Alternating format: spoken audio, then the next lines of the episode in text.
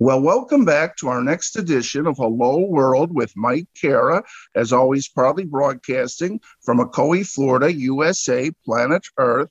And my next guest is Colm Keegan, a multi award winning Irish singer. Colm Keegan is best known as one of the principal singers with PBS sensation show Celtic Thunder, and uh, he is a born a Dubliner, born and bred, and Colm may still only be in his 20s, but has already achieved an extensive career to date. And Colm, it's a pleasure and honor you could join me today and tell us, you know, all about your music and all of those things we mentioned. First of all, why don't you tell our audience a little bit about your background and where your love and passion for music comes from?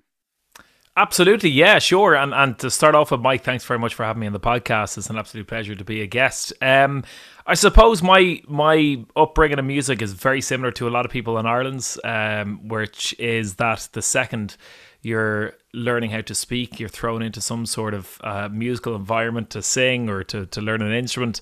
Um, you know, music is is synonymous with Irish culture, and every family really is is um, you know involved in music some way. But for us, I'm number four um, of the, the family, second youngest, four of five boys in the house. Um, so when I was a, kind of quite young, my older brothers sang in a cathedral choir in Dublin city centre, the the Palestrina choir they were called.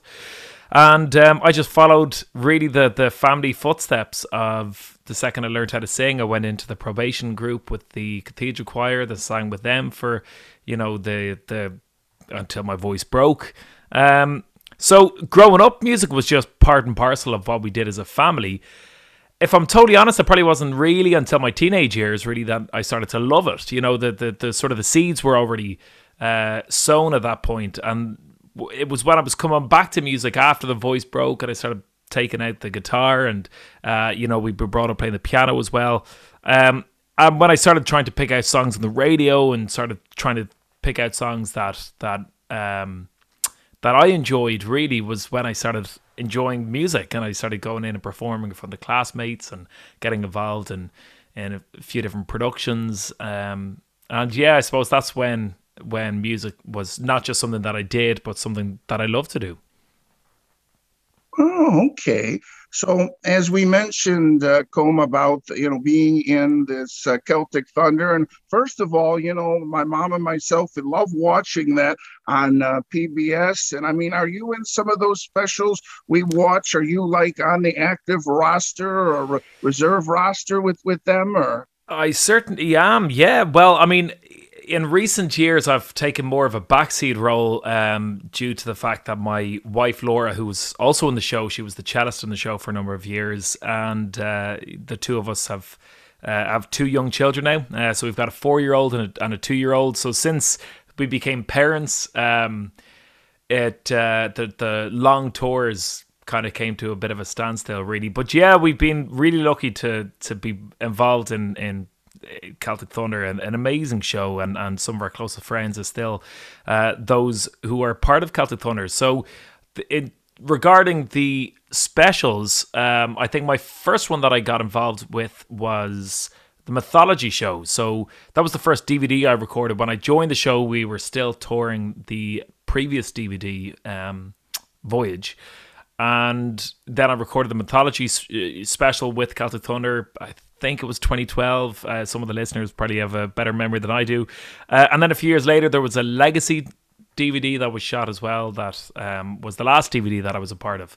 Um, but yeah, in between them, we had the Christmas Symphony album as well, which I know still does well each Christmas. And um, an amazing few years, really amazing few years. I joined Celtic Woman beforehand, so I suppose what some of the listeners might or might not be aware of is that I finished university and I was on a singing scholarship in University College Dublin, and uh, I was there for three years.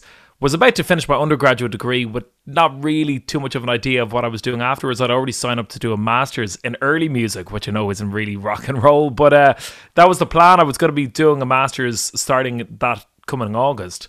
And I went into my final exam and Celtic Woman, with whom I'd, I'd, been asked to, to make a DVD as part of their choir at that point, uh, phoned and said one of their touring members was dropping out. Would I be interested in joining them for a year? So it seemed like an amazing opportunity to do a bit of traveling, to join one of Ireland's biggest production shows. Um, so I took out a gap year. Really, I was going to travel the world with Celtic Woman and then come back and do the Masters. And then at the end of that gap year, um, the brother show of Celtic Woman, Celtic Thunder, came knocking on the door and asked if I was interested in joining as a principal singer. So, what be- started off as a gap year um, and an amazing opportunity with Celtic Woman became an entire career shift with with uh, the way everything worked out. So, uh, very lucky. I mean, I've I've never really just the way everything has worked out spent too much time kind of twiddling my thumbs, wondering what the next plan was because things seem to to happen naturally very quickly for me. So I'm incredibly lucky that way. Oh, okay. And you mentioned, Colm, that you actually were performing with Celtic Thunder, you know, with, with your wife. I mean, how was that experience with the two of you kind of touring together then? That was great. I mean, you know, talk about living the dream when you, not only do you get to travel the world and do something you love to do, but you get to do that with with your your wife, you know, right beside you. Um, because I know it's a very diff difficult world to try and have any sort of stability in. You know, it's it's always extremely difficult for for people whenever they've got their husband or wives back home and you're going away on on tour for five or six months it's a long time of the year and, and sometimes social media can be a little bit of a hindrance that way as well where you know when the person back home is is dropping the kids to school picking them up and and you know kind of in the real world so to speak and then they go on facebook and see pictures of nights out or everyone on the beach and everything always looks amazing on social media. So you know so it's very difficult but i was extremely lucky as i said to not be in that that difficult position of being away from your loved one, but actually being able to to travel alongside them. So, uh, yeah, so an amazing opportunity. And one thing we see, uh, in uh, these these specials, these Celtic Thunder specials, is not only a lot of dan- uh, singing, but a lot of dancing, choreography. I mean, is that something you had to get used to? Is doing some of those those other things, or were you already kind of a dan- dancer, sort of? no, I certainly wasn't. No, I mean maybe after a few pints of Guinness, I thought I was uh, I was a good dancer, but um, I'd never, uh, as had the the rest of the guys, never had any dancing uh, experience whatsoever. So sometimes when people see me singing the solo number that I, I probably get asked and requested most frequently, which is the song Katie uh, that I recorded in the Mythology show. Um, you know, there, there's a reason that I'm sitting at the piano for that one, and it's probably not just to do with the piano skills, but I think it was any opportunity to take me off uh, off the um, the stage and, and choreography scene. I think they they jumped at. So, uh, you know, so the, I I would like to think, looking back at my time, Mike, uh, without being overly competitive about it, but I think I would like to think I wasn't the worst dancer on stage, but I I certainly wasn't the best. Let's put it that way. Right, right. So, I mean, for you in Celtic Thunder, was there, uh, you know, a lot of rehearsals? Were there a lot of practices, or I mean, did you just do the one show, or sometimes you do like a almost like a dress rehearsal show? Or oh yeah, yeah, of course, yeah. There was, I mean, a show, a big production show, was really, it's quite unusual. You know, it certainly for me, it was very unusual because I was used to singing, as I said, in a cathedral setting where you would have a huge volume of music that you'd have to get through every single week. You know, you'd be singing at a mass, which had in itself six or seven parts to it, and then you'd motets and all these things that you were every week you were turning out a huge amount of music, uh, which is great in terms of you know learning how to sight read and and you know learning various music uh, pieces. But you know when you go to a production and you're on tour for five or six months, there's a huge amount of work that goes into the opening night. You know, you've got the rehearsals, you're like well, I suppose that the process starts in trying to decide the set list for that show, and you have meetings with the musical director, with the producer of the show. You start narrowing down hundreds of songs into just a handful of, of songs that they feel is appropriate for your character, your voice. Um, and then you you record that. So you go into the studio, record an album. Um, you know, then you work extremely hard trying to put together the opening night. So it's all kind of new up until opening night. And then if that goes well, which thankfully it always seemed to, um, it's just a case of just repeating that then for five or six months. So that in itself is quite unusual. I think it's a very different experience when you're when you're kind of on loop the whole night and you have to try and find your energy sources really from from other means because when you become so used to the show and you become so um, it gets to the point where you could almost do it in your sleep because you've done it so many times you then have to really try and find a way to, to, to, keep the performances fresh for the audience that in front of you haven't seen it before. So uh, we were really, really lucky and fortunate to, to have a musical director such as Dave Munro with us on tour, uh, and our assistant musical director Seamus Brett as well, who both of whom really understood, I think, that that difficulty in trying to perform the same thing over and over. So they would always give you targets to try and work towards in a song, and um, and so in your head you were always aiming towards something different in each performance, which might seem mundane, not that important, um, but it really does keep things fresh for a performer and, and, and subsequently then keeps the performance fresh for an audience that, as I said, might never have heard this or seen it before. Okay. And as I mentioned earlier, Colm, about this Celtic Thunder, that it is on PBS during their pledge drive. And as you know how pledge drives work, they put the very best stuff, you know, the very, very high quality programs that they feel that will attract people. So that must be a, a good feeling that uh, Celtic Thunder, you know, is is so revered that it, it's it's put during these times to show the very best that PBS has to offer, huh? Oh, of course. I mean, it's a really nice relationship that Celtic Thunder and PBS have, and uh, putting it simply, without PBS, Celtic Thunder would not enjoy the success that it's been so lucky to have over the last few years. So, uh, PBS is is an amazing organization. There's nothing really like it back home in Ireland. Whenever I'm trying to to explain the idea of PBS to people in Ireland or here in Scotland, you know, there's no real station that is so dedicated to uh, you know, it being a public broadcasting channel and and you know advertising things, promoting things, um, you know, kind of combining education and entertainment as well a lot of the time. So it's an amazing organization, PBS, and as you pointed out, I mean, with Celtic Thunder have just been so lucky to have that relationship that works really, really well. So even when we're not on tour, you know, we'll still throughout the year be involved in promotional tours, uh, which will be coast to coast. You know, a lot of the time we start off in Seattle, make our way slowly across the country, and finish up in New York, and or vice versa. Um, of just going around PBS stations, radio stations as well, and, and just promoting whatever the new DVD or CD and album is, and uh, and tour is, and um, you know those promotional tours are. You could certainly write a book of some of the things that happen throughout the along the way, um, but it's uh, you know amazing memories. Really is. It's a very special place, Thunder. Okay, uh, Colm. So I want to talk now about these nice songs that our audience has, uh, you know, been listening to that you sent here.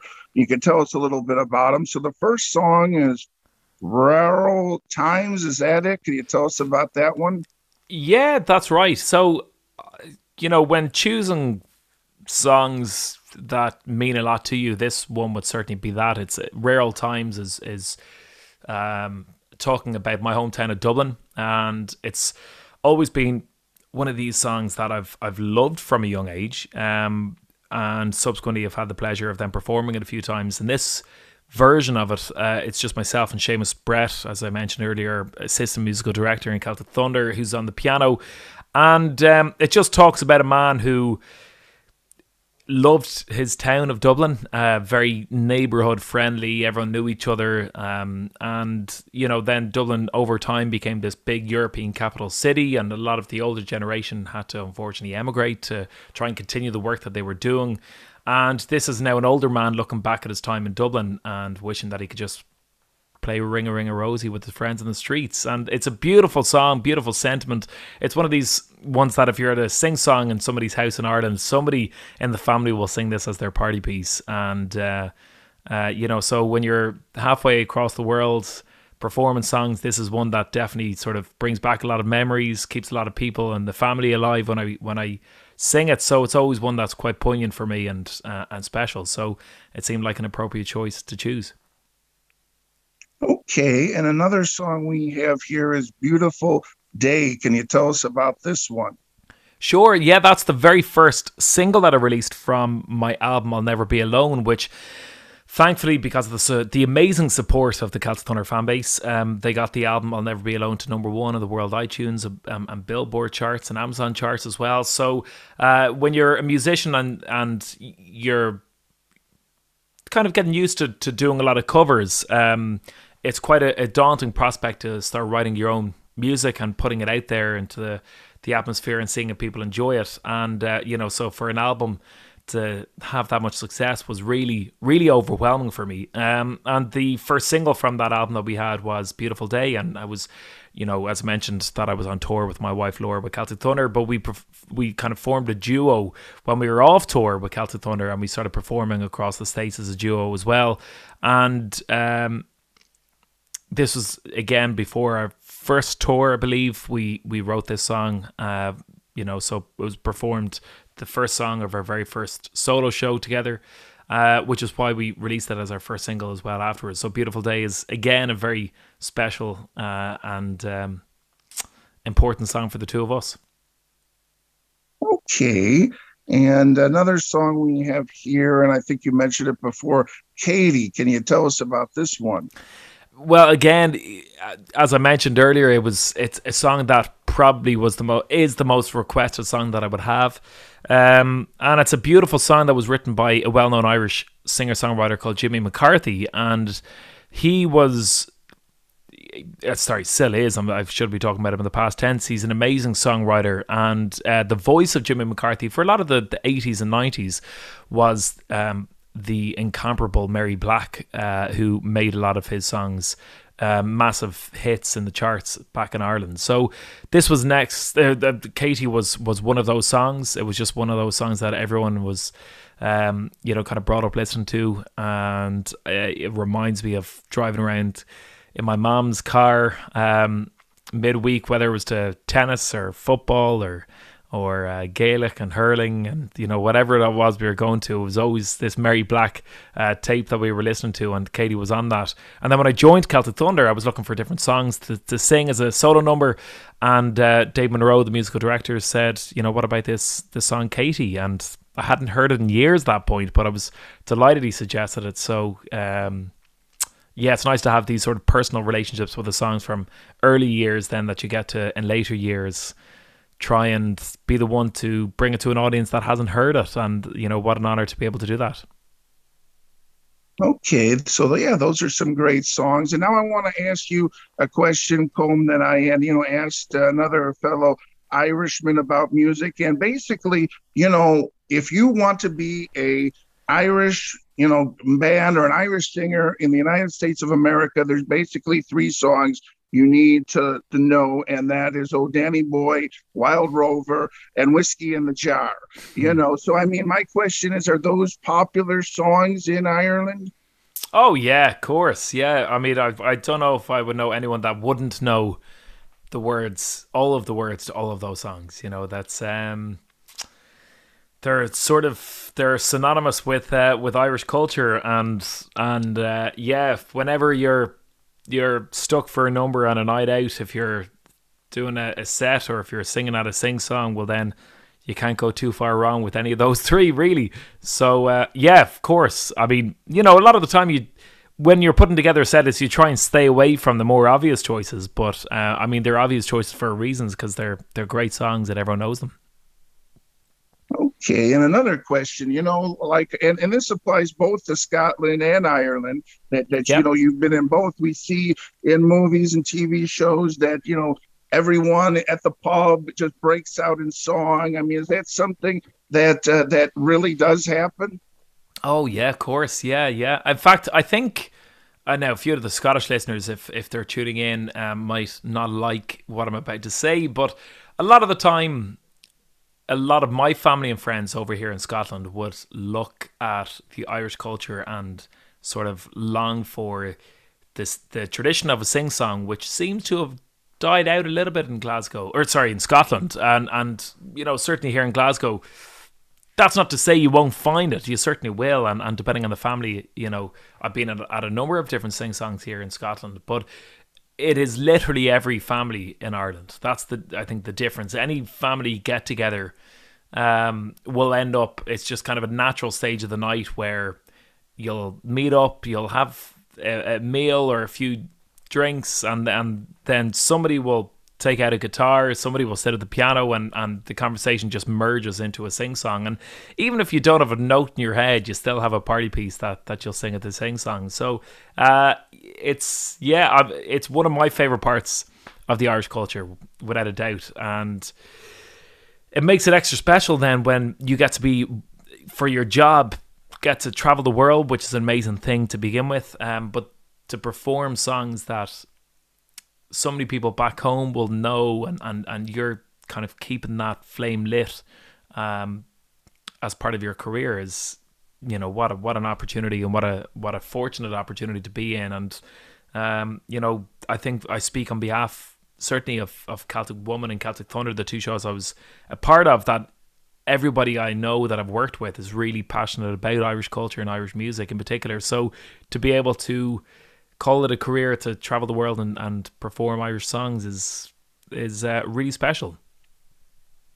And for you, Colm, traveling the world and maybe in the U.S., do people ever shout out requests? Because you know, here, especially in pubs or bars or wherever, people like to just shout out randomly songs. I mean, do you do you get that around the world? With hey, why don't you play uh, Wild Rover?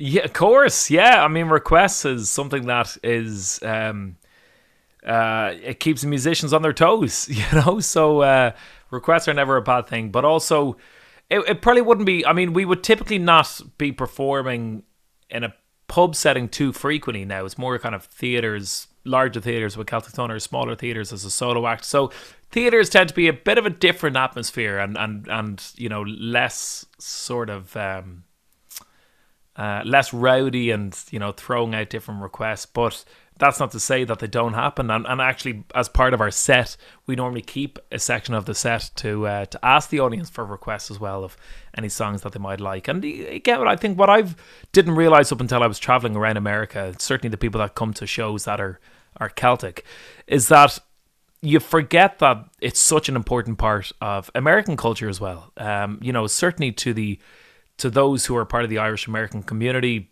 specifically. I mean, even if you're not part of that, you can still obviously have a good time at these shows. But but for those who are part of the Irish American community, that these songs aren't just songs. They're they're a narrative of you know people that had to unfortunately leave a country to go to a different one and carried it felt so strong about their own identity that they carried it through their their kids, their grandkids, and they would sing these songs. And you know, so when you're singing the likes of Danny Boy to be as as you know, kind of stereotypical as you can, but uh, you know, you're not just singing a song that people associate with being Irish. You're singing somebody's somebody's granny's party piece or granddad's party piece or uncle's party piece, and and and uh, there's never going to be an audience anywhere around America or certainly back in Ireland that won't think of somebody when they hear these songs. So, um, so yeah, you're not just singing a song that people know the words to. You're really kind of tapping into a, an emotional part of of their identity, and and um, you know that's something that again with that comes a huge sense of honor and privilege to be able to do that as a performer. Okay, Colm. So now I want to talk a little bit about, you know, your social media and website. But first of all, I saw that I think it was on Facebook that you are doing like a like a show or you're you're you're you're doing like some sort of concert or online, is it, Mike? Yeah, on, online. Yeah. Or, so, I mean, like the rest of the music world, really, the last twelve months has been a little bit of a shock, you know. So, uh, as difficult as it, as it has been with live performances that that have come to a, a bit of a standstill, you kind of have to, at moments like this, clutch at the positives. Um, and the positives at the minute is that we have the technology available that had this pandemic happened 10, 15 years ago, we certainly would have been in, in a much more difficult position. But uh, there's a few online platforms that have just been an absolute godsend to, to musicians um, in the last 12 months. And one of them is a website called Stageit, so stageit.com. So massive shout out and thank you to all the staff, the amazing staff at Stageit that have been helping artists over the last 12 months promote shows uh, online and trying to bring in a virtual audience. And I never thought that you could replace the buzz that you get from a live audience by singing at a computer, but you actually can. You really can. I mean, seeing all the, the comments coming through uh, from the audiences around the world and people saying where they're joining from, um, it's been brilliant. You know, so stages have been terrific, and Laura and I have have sort of every eight to ten weeks, you know, set up another staged show and and and performed there over the last twelve months in particular. Um, so yeah, we've been doing that. I had hoped to travel to the states this summer. I had been asked by a few contacts and friends of ours in some of the amazing Irish festivals that happened and Celtic festivals across the country this time of year. Had asked us um, uh, to join their their roster and um, you know perform as part of their lineup. Unfortunately, because the embassies are shut, even you know we can't even apply for a work visa um, or renewal you know, so all of the logistics that go on behind the scenes that people might not be familiar with. Uh, unfortunately, it's not as simple as just hopping on a flight tomorrow and, and heading out. Unfortunately, as much as we would love to. So, as much as I would I'd give an arm and a leg to be able to perform um, this summer, we might have to stick with a virtual audience just a little bit longer. But having said that, we're also going to be teaming up with a few of those festivals and offering a virtual uh, performance as well. We've got a venue booked back in Dublin for sometime in July, where uh, Laura and I are going to be joined by uh, a top class band as well in Ireland, and we're going to be recording a set for the the festivals that we also might team up and stage it uh, to showcase some of that uh, as well at some stage. So yeah, we're trying our best to stay as active as we can, um, and to try and stay as in the public light and and. Uh, frame of mind is very easy when you're out of sight to go out of mind as well. So, uh, so we're trying to just keep plowing away while we're doing, throwing stuff out there for anyone who's interested. And also, apart from trying to make a living and continuing to make a living from music, the last 12 months for everyone has been tricky uh, and it's it's um, so unfortunate that the entertainment business has suffered a lot because this is when the entertainment business needs to be as as in the forefront of what's going on because everyone is down in the dumps. Everyone's at home looking for things to do, looking for things to watch. I mean, I don't know anyone over here that hasn't gone through probably every series on Netflix at this stage in the last year. Um, you know, so this is when people are looking for entertainment and you know, Laura and I made a decision at the start of this pandemic as well to not just trying to focus on our music career, but also to try and step up to the mark and, and entertain people when they needed the most. And that's why even when the pand- pandemic hit last March of uh, 2019, that uh, or 2020 now um, that um, you know that we offered a virtual tour as well. We had a tour scheduled across different Irish centres in the states, and we instead of just cancelling the tour, um, we teamed up with them, and uh, each of the centres has their own Facebook pages, and we started doing and broadcasting a virtual tour from our home across the, the Facebook pages of each of those centres as well. So, yeah, you know, we've, we've, we've really tried our best to just throw things out there to offer people as much entertainment as, as possible um, since the pandemic began. Okay, I wanted to ask you, Colm, about, you know, you mentioned that you do travel to the U- United States, you know, for shows and there's a pub and uh, they will bring in a lot of guests you know famous irish people and that is in i think it's disney springs. Uh, what's oh, the name of that? it's the raglan road is it? Uh, yeah yeah yeah. Have you, have you raglan road. I have been there um, believe it or not yeah. Um, yeah an amazing owner uh, who, who's great at bringing irish people over. So uh, Raglan Road, yeah, it's been a, a great great venue for uh, for some Irish artists in the past. Um, but um, yeah, I mean, there's just so many.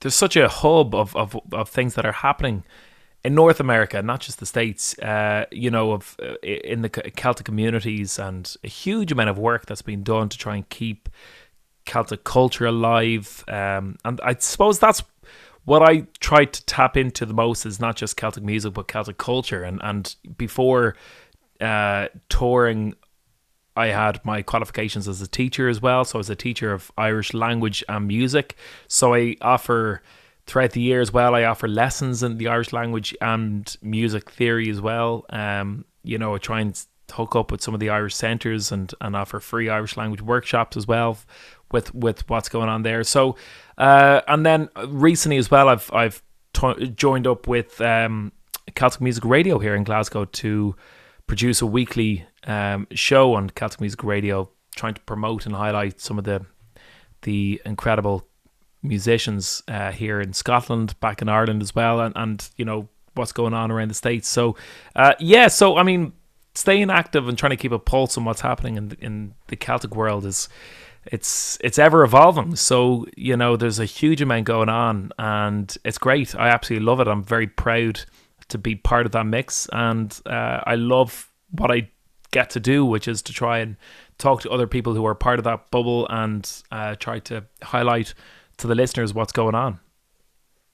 And you know, one thing, uh, you know, I, I I talked to somebody in um, you know Scotland, Scotland, you know, native uh, Scots person, and they mentioned, you know, there's Gaelic, but there's also a Scottish language apparently that's not Gaelic. I mean, is that something you've yeah. come across?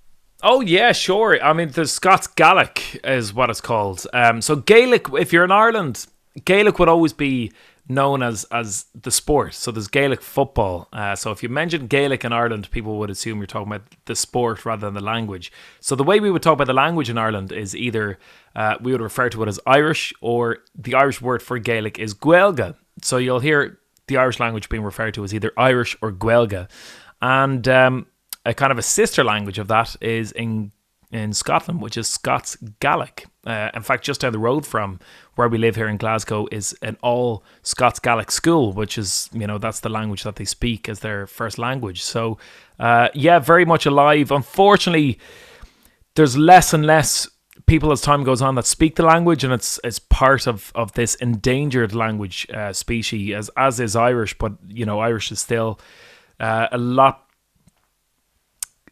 it, it's still a huge part of the Irish culture, really, and um, the fact that it's compulsory that everyone has to learn it in school. Uh, you know, there might be less people speaking it on a day to day basis, but there's more people learning the Irish language now than there has been in the last century. So it is kind of a, uh, you know, being kept alive.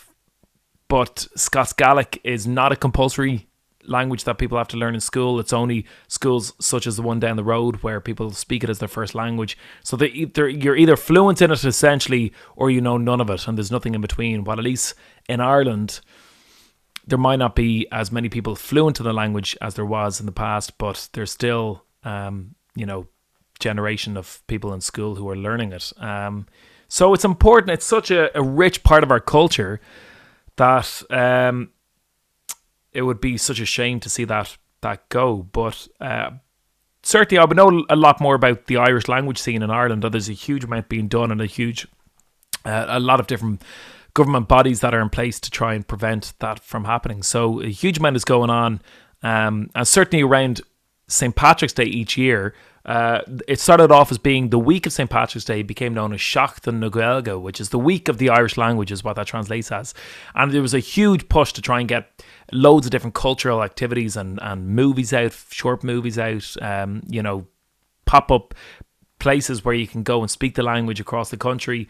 And that became a two week event. So now na Gaeilge, which is only the the week of, of, of Irish language is now two weeks, so it's a very very long week essentially, um, and it's so specifically around St Patrick's Day. There's a huge amount being done to promote the Irish language, which is which is great. So hopefully something can be done in the future for Scots Gaelic as well to try and give that a bit of a um, a much needed push. But um, but yeah, very much alive and and and you know part of the community today, and you'll see underneath all the street signs on the on the streets, you're going to see the name in English and, and in Scots Gaelic here as well, as well as Irish back home. Great, great. So I have a, a two part question. So the first part, uh, uh, sure. part of the question: Do you sing songs in the uh, you know the Irish language? And the second part, if you do, is there anywhere to get those? Because I'd like to hear some of those.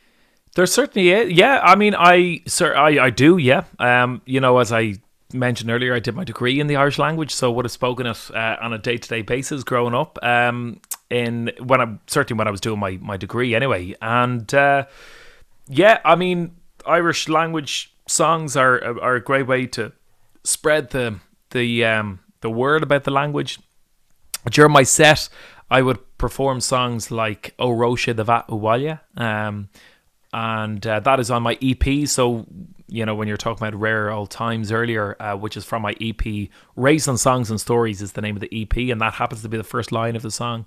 Um, Rare Ould Times as well. I felt it was a pretty relevant uh, line for for my upbringing, so that's why I chose it as the EP. But on that EP, there is the song "Óró Sé do Bheatha 'Bhaile," and that is uh, obviously, as you can tell, in the Irish language.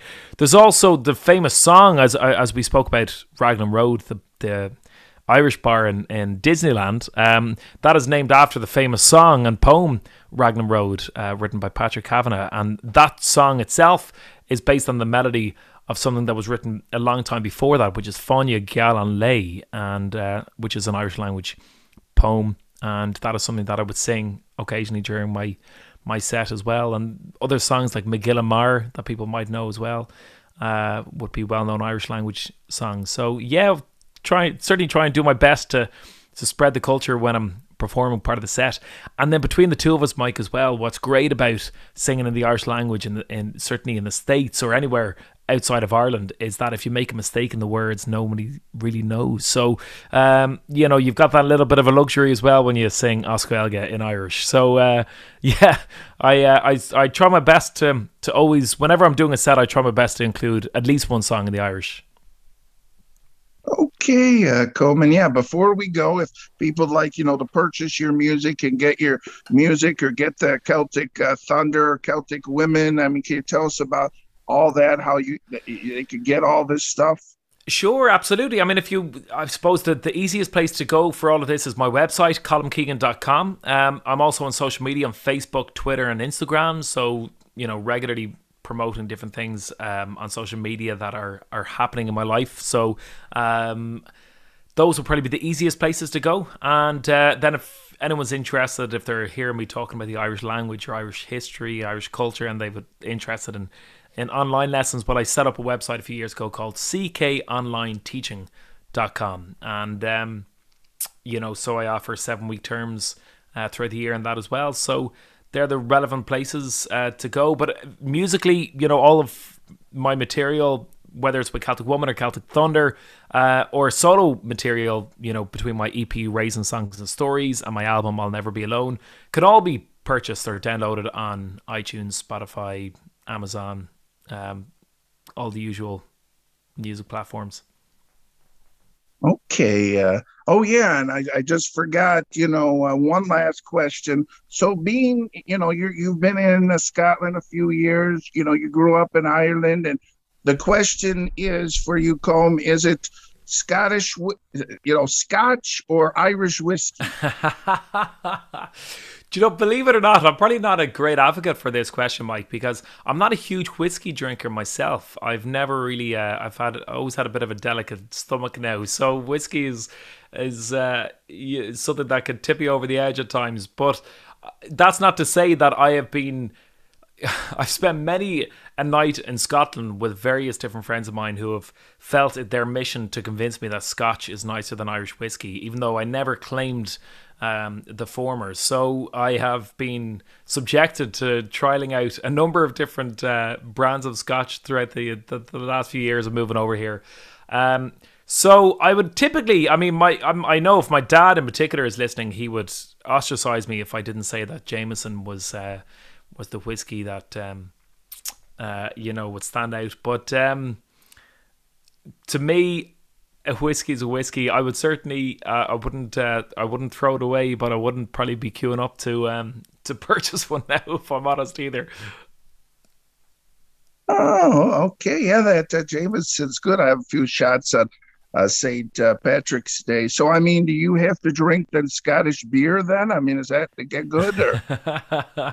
uh, yes. Well, no, my, my, drinks of, of choice would be a Guinness. So that's, you know, I'd be quite true to my culture there. I would, uh, if I was in a pub, I'd be drinking a Guinness. But um, other than that, I'd be more of a wine drinker. Uh, if I'm totally honest, I would enjoy uh, at the weekend a nice, nice glass of red. Um, so that would be my my drink of choice really would be a, a, glass of red. But if I was in a pub, I would uh, it would be a pint of Guinness all day. oh, great! Oh, there there is Irish wines out there then. No, no, no. This is just, uh, I mean, wines that we buy in Ireland rather than make in Ireland. So, uh, no, it would. I'm open to any culture when it comes to wine, Mike. okay, uh, thanks so much, Colm. Any final thoughts or anything else you'd like to mention here?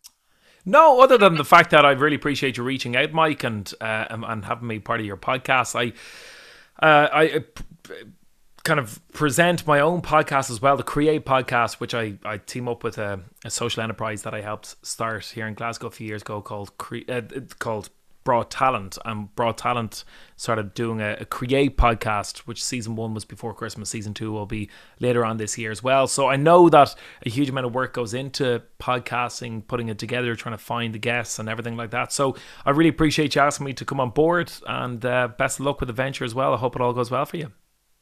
Oh, well, thank you very much. Okay, and if you could give your website one final time, please. Sure, the website is just my name, so nice and easy. Colm Keegan. That's C O L M is column. So colmkeegan.com. Uh, .com. Simple as. Okay, my guest has been Colm Keegan, and you've been listening to uh, Hello World with Mike Kara, as always, proudly broadcasting from Macoy, Florida, USA, planet Earth. And please catch us again next time.